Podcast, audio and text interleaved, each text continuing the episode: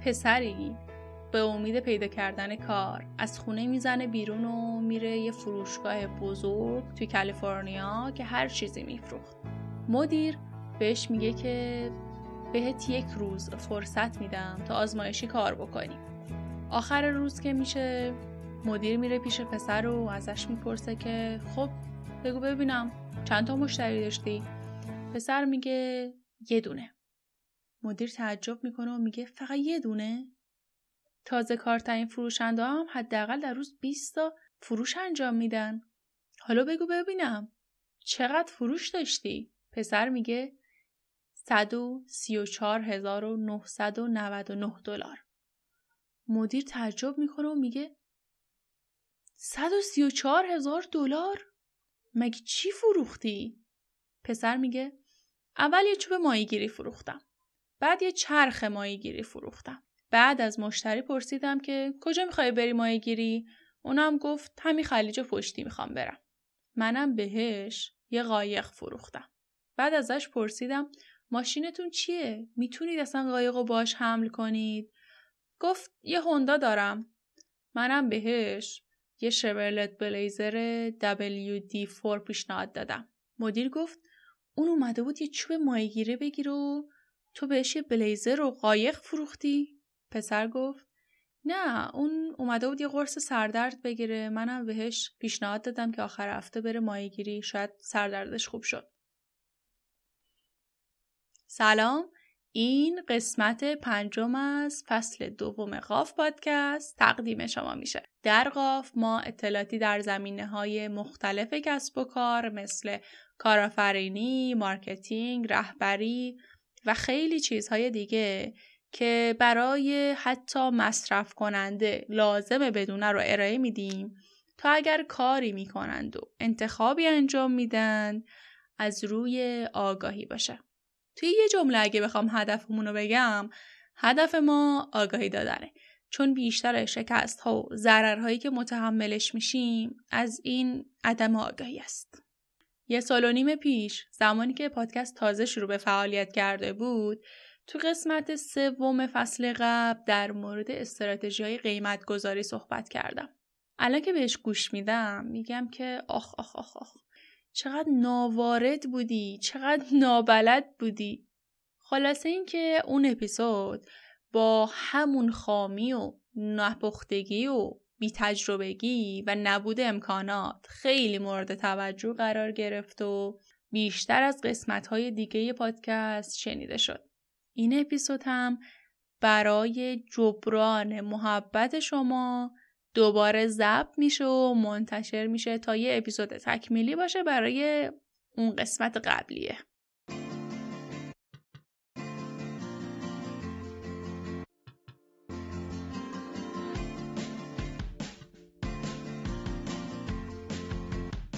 وارد یه فروشگاه میشید.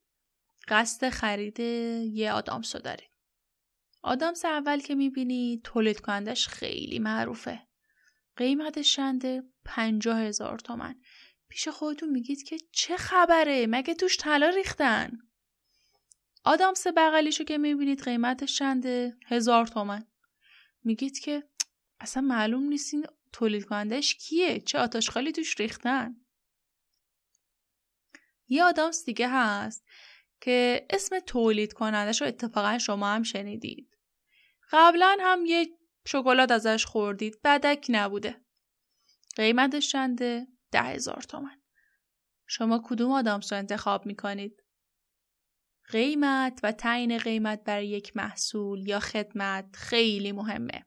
شما اگر سالها برای کیفیت و تبلیغ یک محصول زحمت بکشید اما قیمت درستی رو براش انتخاب نکنید تمام زحمات شما به فنا میره.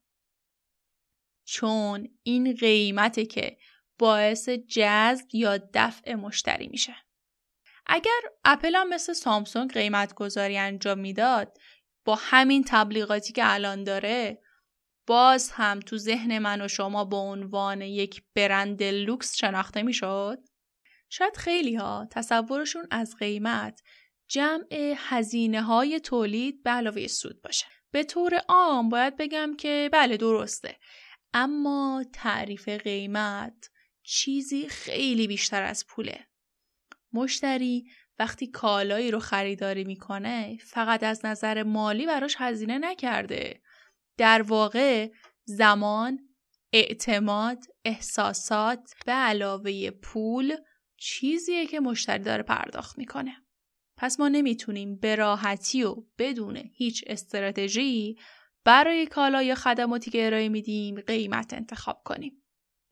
در این اپیزود یه مهمان ویژه داریم. آقای دکتر محسن اکبری دانشیار و عضو هیئت علمی دانشگاه گیلان که قبول زحمت کردند تا دقایقی رو درباره قیمت و استراتژی های قیمت گذاری برای ما صحبت کنند. سلام آقای دکتر. سلام حالتون چطوره؟ بخیر باشه. در شما بخیر. ممنونم زنده باشید سلامت باشید همونطور که با هم قرار گذاشته بودیم قرار شد که توی این اپیزود در مورد قیمت گذاری و استراتژی قیمت گذاری تو بخشای خدماتی یا حالا تولیدی صحبت کنیم حالا شروع کنین شما به خب بسم الله الرحمن الرحیم. قیمت گذاری شاید بگیم که یکی از حساس ترین عواملی هستش که تو بازاریابی یه بازاریاب یه تولید کننده باید بهش توجه داشته اگر دوستان دقت داشته باشن و حضور ذهن داشته باشن بازاریابی رو ما می‌گفتیم که از طریق آمیخته انجام میشه. از طریق چهار تا P معروف بله. هستش که معروف هم به product price place و promotion بله. محصول و قیمت و توزیع و ترفیع که حساس ترینشون قیمت هستش. و جالب اینه که بقیه هزینه هم برای شرکت ها بله. و این یکی فقط قیمت قیمت هستش که درآمدزا هست. پس خیلی حساسه. حالا با توجه به شرایط اقتصادی و شرایطی که توی جامعه هم هست ممکن این حساسیتش زیاد یا کم میشه مثلا فرض کنید وضع اقتصادی مردم خوب میشه خوب دست و دل بازتر میشن قیمت خیلی زیاد هست تو محاسبات ولی خیلی تو محاسبات نمیاد. بحث کیفیت میاد بحث برند میاد بحث بسته‌بندی میاد بحث این شکلی میاد. ولی وقتی که اوضاع اقتصادی خراب میشه خب قیمت خیلی مهم میشه.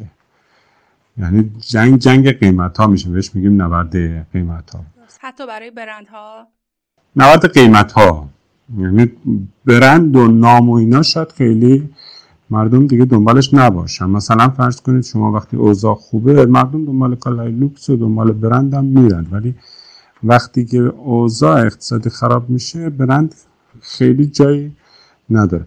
البته من برای عموم جامعه میگم ها یه قشری که قشر مرفه هستن خب اوضاع اقتصادی هم خراب بشه اونا درآمدشون رو دارن. درست. اونا هنوز دنبال کالای خودشون هستن. ولی توی سگمنت عمومی تو بخش های عمومی که صحبت کنیم قیمت خیلی تاثیرگذار هستش و خیلی مهم است. الان فرض کنید همه الان این بار نگاه کنید. اوضاع اقتصادی خوب نبود. خب. مردم دنبال چی بودن؟ مردم دنبال قیمت بودن.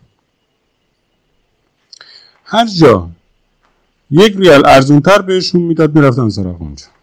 هر جا یه ریال تخفیف می‌داد می‌رفتن اونجا. الان که اوضاع کرونا آمده و بعض اقتصادی رو بدتر کرده شما نگاه کنید خیلی ها درآمدی درآمدشون درآمد روزانه بود به اصطلاح خودمون میگیم روزمز بودن. خب این روزمزدا درآمدشون حذف شده. خب قیمت براشون خیلی مهم میشه. مثلا فرض کنید یک کسی که راننده تاکسی بود یک کسی که راننده اسنپ بود.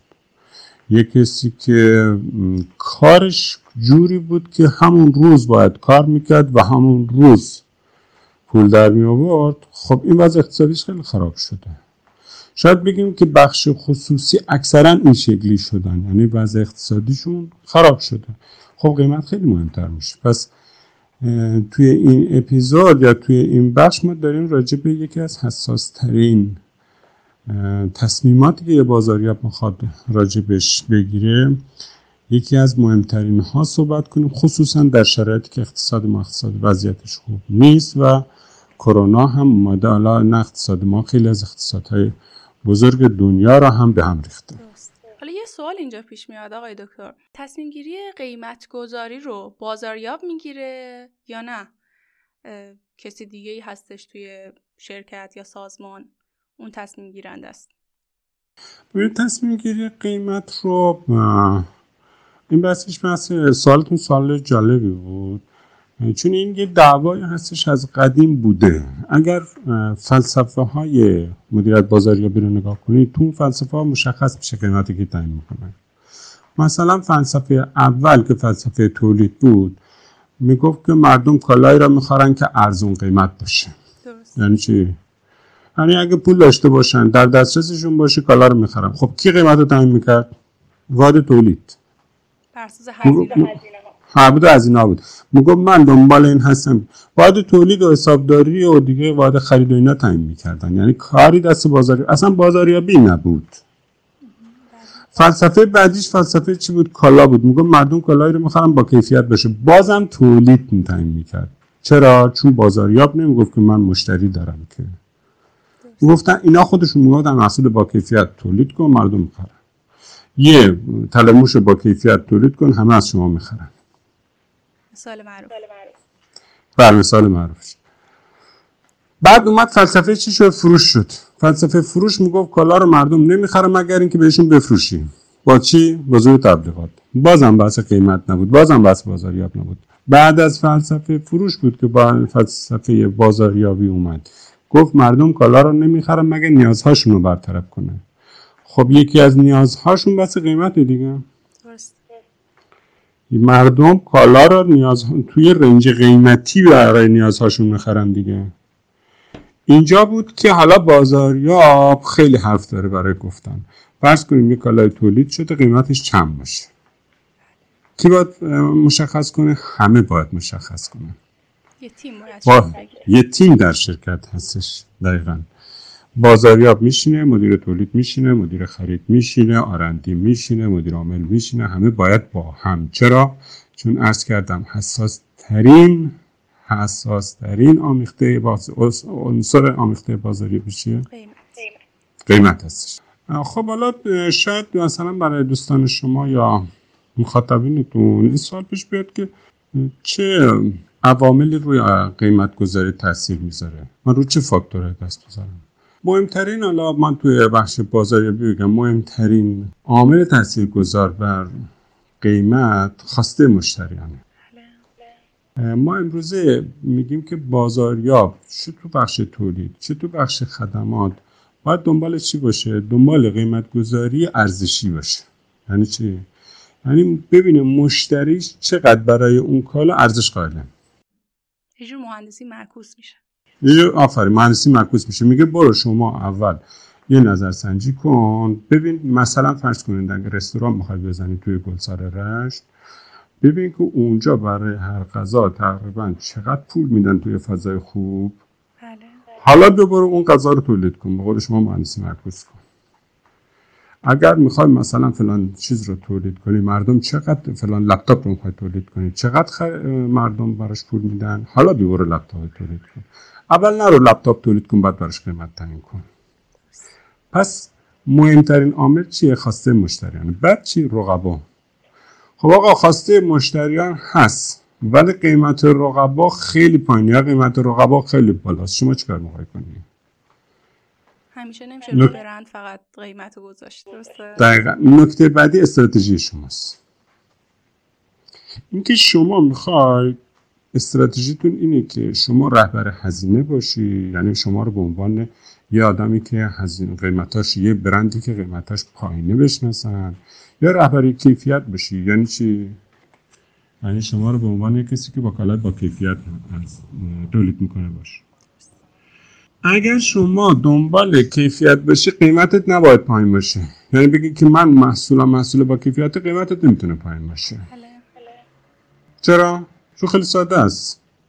مشتری ها میگن از قدیم حالا این ضرب الاسنه نمی‌دونم تو انگلیسی هست یا نه اینو همیشه برای ما گفتن. میگن انگلیسی ها میگن که ما انقدر پول نداریم جنس ارزون. یعنی چی؟ یعنی جنس ارزون بیکیفیته یه آزمایشی اومدن. یک کیسه شکر رو دو قسمتش کردن. یک قسمت یک کیسه قیمتش بالا گذاشتن یکیش قیمتش پایین گذاشتن. مردم می اومدن با حول و ولم قیمت گرونتره رو میخریدن و می‌گفتن شیرین تره دلش چی بود؟ چون گرونتر بود. می‌گفتن قیمت بالاتر کیفیتش بالاتره. پس بستگی داره شما می‌خوای تصویری که از برندت می‌سازی تصویری که از شرکتت می‌سازی استراتژی که عرض کردم چی باشه؟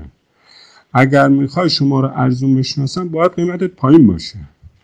اگر می‌خوای قیمتت اگر می‌خوای شما رو با کیفیت بشناسن نمی‌تونی قیمتت رو پایین بذاری. هرچند اگر شما از این تمام شده هم پایین باشه. باید قیمتت رو بالا بذاری. اعتماد نمی‌کنه مشتری. مشتری اصلا اعتماد نمی‌کنه. میگه یه چیزش هست. این یه مشکلی داره. درست. دیگه چی؟ قوانین مقررات دولتی. خصوصا تو کشورهای مثل کشور ما خب کشورهایی هستن که برنامه ریزی شدن دیگه اقتصاد کاملا باز نیستن شما باید قوانین مقررات دولتی رو ببینید. ببینید که آیا رنجی داره نداره آیا مشخص کرده چیزی هستش. و آخریش که اینم خیلی مهمه توان شرکته.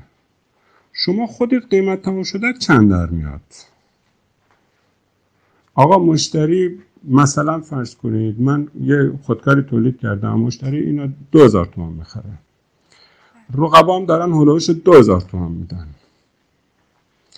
قوانین دولتی هم کاری بهش نداره. میگه آقا من مشکل ندارم. هر جور دوست داری تولید کنی ولی خودت داری حساب می‌کنی میگی سه هزار تومان در میاد. خب الان چه قیمت می‌خوای چند بذاری؟ خب دو هزار تومان بذاری. چند سال می‌خوای چیز کنی؟ چند سال می‌خوای دووم بیاری؟ ورشکست میشی که.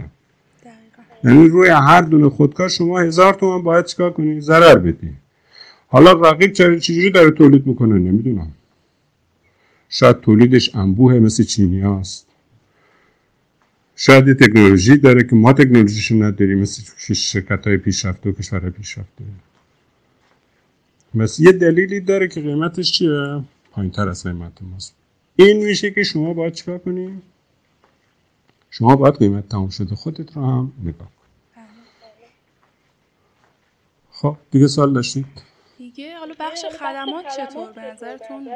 قیمت گذاری تو بخش خدمات باید به چه صورت انجام بشه؟ حالا جدای از این مباحثی که فرمودید من به نظر قیمت گذاری در بخش خدمات هم خیلی در متفاوت نیست با قیمت گذاری بخش تولید. خدماتی منظورمه که میونه کلامتون.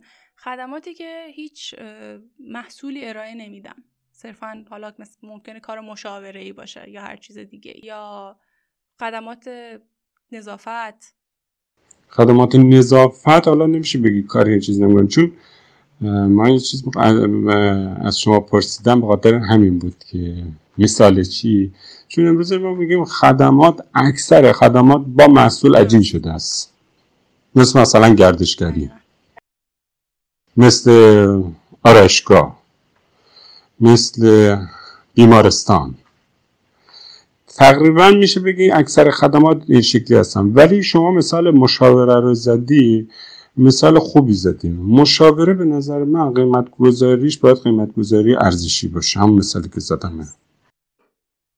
یعنی باید ببینیم این عوامل قیمت گذاری ارزشی محصول ما رو چند می‌خواد مشتری. خب؟ بعد رقبا دارن چند میدن. ما خودمون توانمون چند. اگر من باشم برای یه محصول مشاوره برای محصولی که صرفا صرفا و صرفا چیه؟ تخصص. ارائه تخصص ارائه ارائه یه خدمت پیوره خالصه. هیچ محصولی نیست مشتری بخواد تاچش کنه. درست. اینجا من باشم قیمت گذاری من از پایین شروع می‌کنم. دو تا استراتژی اصلی قیمت گذاری داریم دیگه. یکی از پایین از بالا میره بالا یکی از بالا میاد پایین. چطور میشه با این مثال توضیح بدی؟ مثلا فرض کنید شما قیمت گذاری موبایل خط خط همراه. بله. همراه اول اگه یادتون باشه خطش از چند سال پیش 20 سال پیش تقریبا یک میلیون تومن بود. قیمت بالا شروع کرد. قیمت بالا. الان چیه؟ الان ده تومن باشه. ده تومن چیه خانم؟ یک پولم به شما میده که. رایگان کرده؟ تا مج... رایگان که به شما میده هیچی. میگه جمعات هم مجانی صحبت کن. اینقدر اینترنت داری. یعنی منفی دیگه. درسته. خب این قیمت گذاری از بالاست دیگه. میگیم که سرشیر و قیمت گذاری سرشیر بهش میگن. سرشیر رو می‌گیره. خب؟ مارکت اسکیمینگه. سرشیر رو می‌گیره. بعد چیکار می‌کنه؟ یواش یواش قیمتاشو میاره پایین. همونجور که یه دی حاضرن برای اون قیمت های بالا خیلی پول بدن و اکثر جامعه حاضر نیستن یواش یواش که به این اکثریت می‌رسه اونم قیمت رو داره میاره پایین. عکسش قیمت گذاری قیمتش رو پایین تعیین می‌کنه. اون قیمت گذاری اشکالش چیه؟ اشکالش اینه که اگر شما توی بازار آزاد باشی ها نه مثل همراه ما همراه اول و ایران سلو اینا که این سری بودن. اگر قیمت گذاری اگر بازار آزاد باشه یه دفعه رقیب زیاد میشه. چرا؟ چون خیلی هم میگن به صرف دیگه. یه گوشی مثلا یک میلیون تومان موقع دلار چند بود؟ دلار فرض کنید مثلا هزار تومان بود. دلار هزار تومان می‌شد چقدر؟ می‌شد هزار دلار. هزار دلار الان میشه چند چند میلیون؟ 15 میلیون تومان. یعنی با قیمت امروز 15 میلیون تومان داشتن خط همراه می‌گرفتن از ما پول همراه. پول یه خط همراه خب الان نمیصرفه وارد بازار بشی چرا میصرف همون موقع میصرفید اگه بازار باز حالا فرض کنید شما یه رستوران هستی می‌خواد قیمت خیلی بالا بذاره خب یه دفعه دست زیاد میشه دیگه. یه مشاور مرکز مشاوره هستی می‌خواد قیمت رو خیلی بالا بذاره هیچ کم اسم رسمی از شما نمیشه یه دفعه دست زیاد میشه. پس اون ایراد را داره. برای اینکه با اون ایراد مقابله کنن شرکت ها میان چیکار می‌کنن؟ قیمتاشون رو پایین برعکس این عمل می‌کنن. میگن چی؟ میگن ما قیمت رو پایین می‌ذاریم. همینجور که بازار برای مشتری برای رقبا جذاب نشون نمیدیم یواش یواش مشتری ها رو اعتمادشون رو به دست میاریم. یواش یواش قیمت رو می‌بریم بالا. فرض کنید مثلا Boston Consulting Group BCG یه مرکز مشاوره معروف توی امریکا توی دنیا خیلی. اینا کسایی بودن که به آقای کلینتون تو زمان ریاست جمهوریش هم مشاوره می‌دادن. بله. خب اون بخواد بیاد قیمت گذاری کنه. معمولا خب مسلما قیمتش خیلی بالاست. چون برند شده. آره مثلا فرض کنید خانم قربانی بخواد مرکز مشاوره را بندازه. من پیشنهاد نمیش می‌کنم که از قیمت پایین شروع کن. تا اعتماد به دست بیاری. اعتمادی که به دست بردی یواش یواش می‌تونی با خدمات اضافی قیمتات هم ببرید بالا. نه اینکه یعنی مثلا فرض کن به اولیا بگی آقا کار من بد بود یا دومیا بگی بگی سری بعدیا بگی که آقا قیمت ها خیلی داره نجومی میره بالا. با خدمات اضافی. مثلا فرض کن شما مش... مشاوره بازاریابی میدی وقتی میری مشاوره بازاریابی میدی اونجا می‌خواد برای فرض کن مثلا برای محصول جدید بهشون مشاوره بدی. میگه آقا من الان که مشاور بازاری مسئول جدیدتون هستم رو محصولات قدیمیتون بهتون مشورت میدم. کدوم تو بازار بمونن کدوم تغییر کنن چه تغییرات کنن. این میشه خدمات اضافی برو اون می‌تونی قیمت بیشتری هم بگیری. خیلی هم کاری از شما نمی‌بره. اعتماد مشتریت هم خیلی به دست میاری. قاف پادکست رو در شبکه های اجتماعی اینستاگرام، تلگرام و توییتر با آیدی GHAF POD CAST دنبال کنید. به زودی خبرهای خوبی در راهه. خب سال دیگه داشتید فقط خواستم بپرسم که در مورد کسی که مثلا تازه می‌خواد یه کسب و کاری رو را بندازه که از اول تو اومدین گفتین دیگه رقیبش رو نگاه کنه قدرت خودش رو ببینه و استراتژی قیمت گذاریش رو ببینه چطور می‌خواد باشه و همه اینها که این بله. شامل حال هم business های کوچیک میشه هم business های بزرگ. فرقی نمی‌کنه. نه. نه نه بزرگ نمیشه. بزرگ نمیشه؟ نه بزرگ نمیشه. شما اگر خاصی به عنوان شرکت کوچیک وارد بشید بهتر اینه که استراتژی پیرو رو دنبال کنید پیرو رهبر بازار باشید آفرین. یعنی شما ببینید رهبر بازار حالا دو ستای اولیه بازار کیا هستن؟ قیمتشون چقدره؟ خیلی سعی نکنید با اونا وارد جنگ قیمتی بشید. له میشین دیگه. چون به اصطلاح میگن شما رو له می‌کنن. خب انقدر توان مالی طرف داره. خب که شما رو برشکسته می‌کنه. شما قیمت رو میاری پایین اون قیمت رو بیشتر میاره پایین. شما قیمت رو میاری پایین اون بیشتر میاره پایین. تا کی دووم میاری؟ تا وقتی که پولای جیبه تا تمام کنی. وقتی پولا وامایی که گرفتی تموم شد خب رهبر بازار دنبالش ولی رهبر بازار به نظرم زیاد دنبال این نیستش که ببینه رقبا دور برش دارن چیکار می‌کنن. دنبال اون برندسازی خودش هستش. الان مثلا اون مثالی که ما جی زدیم جی نگاه می‌کنیم این رقبا چند میگن؟ قیمت شرکت بزرگیه که مسیر مشخصه براش. دقیقا. اون هیچ وقت از کیفیتش نمی‌زنه هیچ وقت از برندش نمی‌زنه که قیمتش بیاره پایین. ولی من باید قیمتمو بیارم پایین. چرا؟ چون اگه نرم پایین یه شرکت بزرگ میاد منو چیکار می‌کنه؟ من میاد اصلا تعطیل می‌کنه و درست. پس به عنوان شرکتی چیز کنیم جنبندی آره، بخوایم کنیم. یه شرکت کوچیک بخوایم چیز کنیم استارت بزنیم و قیمت گذاری کنیم. به نظر غیر از اون عواملی که نگاه کردیم اینه که حواسمون باشه پیرو باشیم. اگر هم دیدیم رهبر بازار کسی نیست صاحب ایده ما خودمون هستیم سعی کنیم قیمت پایین بذاریم. مگر اینکه مگر اینکه شما یه تخصص خاصی داری یه ویژگی خاصی داری که یه ویژگی خاص اجازه نمیده بقیه سری کار شما رو کپی کنن. ولی اگر اون قیمت اگر اون ویژگی خاص رو نداری به قول خانم قربانی توی استراتژیک می‌گفت که شما اگر از دیدگاه منبع محور یک ویژگی متمایز نداری سری رقبا چیکار می‌کنن؟ کار شما رو کپی می‌کنن. پس بهتری که قیمت پایین بذاری. درست. بعد ها می‌تونی با خدمات اضافی با کارهای اضافی قیمت رو ببری. میشه جبران کرد حالا. بله میشه جبران کرد. می‌تونی اصلا شما یه استراتژی خیلی ساده است. فروش بیشتر قیم... سود بیشتر. درست. شما قیمت تو پایین بذار تعداد فروشت میره بالا. درست.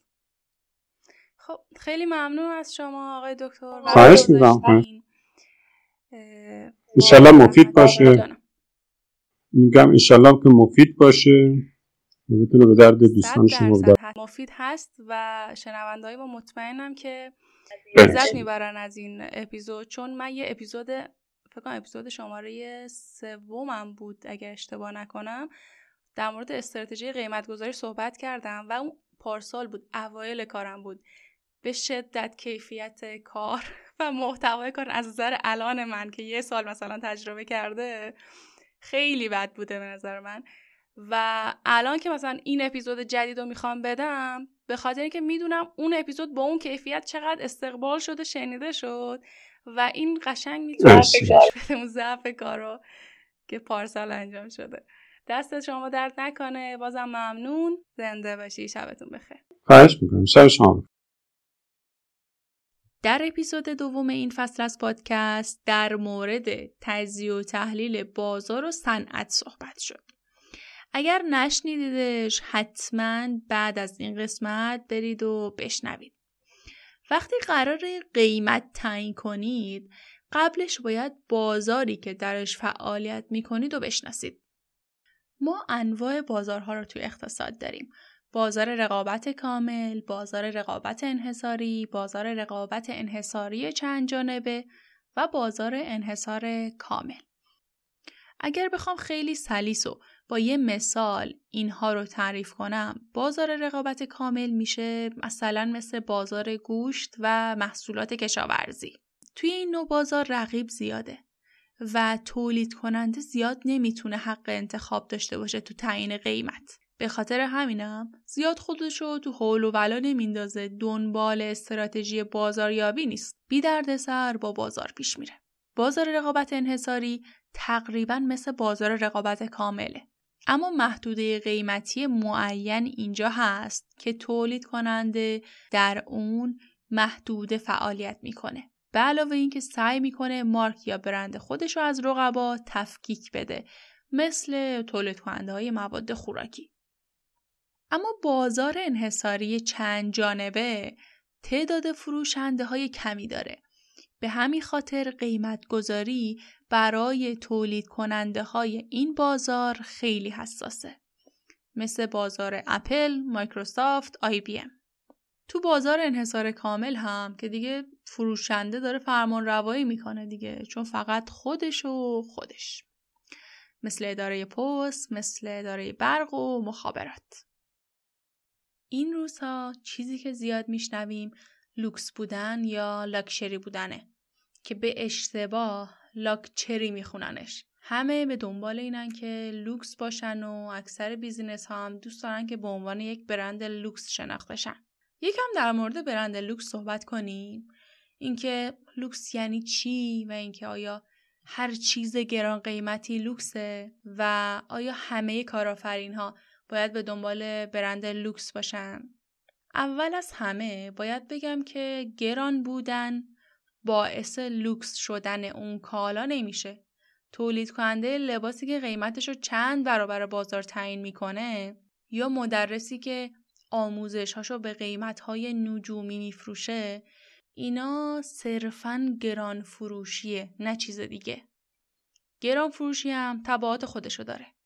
وقتی شما محصولت رو با قیمت نجومی ارائه میدی توقع مشتری از محصول بالا میره و خیلی خیلی احتمال داره که رضایت مشتری کم شه و در نتیجه شما مشتری وفادار نخواهی داشت گران فروشی هم گران فروش رو مجبور می‌کنه تا به هر مناسبتی همینطوری یک هو قیمتش رو کاهش بده. به طور مثال برای یک پکیج آموزشی که قیمتش رو 5 میلیون تعیین کرده به مناسبت عید فطر 50 درصد تخفیف بده. اگر نمی‌تونید در طولانی مدت با این قیمت فروش داشته باشید هر روز باید promotion انجام بدید مثل یکی بخر و دوتا ببر اما شاید بشه لوکس بودن رو با برند premium بودن یا همون ممتاز بودن تعریف کرد. برند premium هم گران قیمته بله اما متناسب با اون قیمت به مشتری ارزش اضافه می‌کنه یا عرضه می‌کنه. چون اینجا مشتری می‌دونه اگر برای موتورسیکلت های هارلی دیویدسون داره فلان قیمت رو میده ارزش بیشتری نصیبش میشه مثلا بهش میگن هارلی زوار در زمان شروع کسب و کار یه وقتی هستش که شما باید تصمیم بگیرید به عنوان یک برند ارزان قیمت شناخته شید یا برند گران قیمت؟ که اینم باز هم بستگی داره به چشم‌انداز business شما به مأموریتش و کلا به هدفی که می‌خواد اون business دنبال بکنه. برای تعیین قیمت موارد زیادی هست که باید بررسی بشه و به نظر من همونطور که آقای دکتر اکبری هم گفتن برای اینکه بتونید قیمت درستی رو انتخاب بکنید باید یک تیم تشکیل بدید و احساسی و شتاب زده عمل نکنید. حتی میشه بر اساس پیش های اقتصادی بر اساس وضع بازار موجود بر اساس بررسی وضعیت رقبا قیمتاتون رو تغییر بدید. دلیل نمیشه مثلا اگر شما یک روسری رو یا یک کیف رو ده هزار تومن تعیین قیمت کردید برای همیشه همون ده هزار تومن باقی بمونه چیزی که شنیدید قسمت پنجم از فصل دوم قاف بود که با نام قیمت گذاری تقدیم شما شد. امیدوارم براتون مفید بوده باشه و ازتون می‌خوام که همچنان قاف رو دنبال کنید چه در شبکه های اجتماعی و چه از طریق پادکست. قاف رو هم می‌تونید در تمام نرم افزارهای پادگیر مثل Castbox، Apple Podcast، Google Podcast، Anchor، Spotify و نرم افزارهای فارسی پادکده و ناملیک بشنوید. اگر حرفی، سخنی، پیشنهادی، انتقادی هست خوشحال میشم که برام در نرم افزارهای پادگیر کامنت کنید یا به ایمیل قاف پادکست ایمیل بفرستید. هفته ای که گذشت در صفحه اینستاگرام اینستاگرام قاف یک مسابقه برگزار شد. انقدر که خوب از مسابقه استقبال شد ما تصمیم گرفتیم که این مسابقه رو به طور هفتگی ادامه بدیم و به شکل مسابقه و نمی‌دونم تک کردن و اینجور چیزا برگزار نشه. به طور رندوم به دنبال کننده هامون هدایا تقدیم کنیم. به نظر من خیلی کار جذابی میشه. یه جور تشکر میشه از شما. از زحماتتون به نظر من شنیدن پادکست کار راحتی نیست. هر کسی تن به شنیدن پادکست نمیده. شاید خیلی حاضر باشن آهنگای تکراری که شاید هزار بار شاید هم بیشتر شنیدن رو بشنون. اما سراغ این که نمی‌دونم نرم افزار پادکست بخوان نصب کنن و حالا ببینن پادکست خوب چیه و اینا کلا نرن. به حال کار ارزشمندی شما دارید انجام می‌دید. خیلی ممنونم که همراه من هستید. سوالی هم اگه داشتید می‌تونید بر من بفرستید. سوالای بیزینسیتون یا حالا هر چیز دیگه ای از طریق راه های ارتباطی می‌تونید برای من ارسال کنید و انشاءالله که بتونیم به شما کمک کنیم. چون تیم قاف داره دیگه کم کم بزرگتر میشه و کلا یه بیزینس بزرگتری داره شکل می‌گیره که امیدوارم برای مشتریای ما یا مخاطبان ما مفید باشه و بتونیم درست عمل کنیم. شب و روزتون خوش.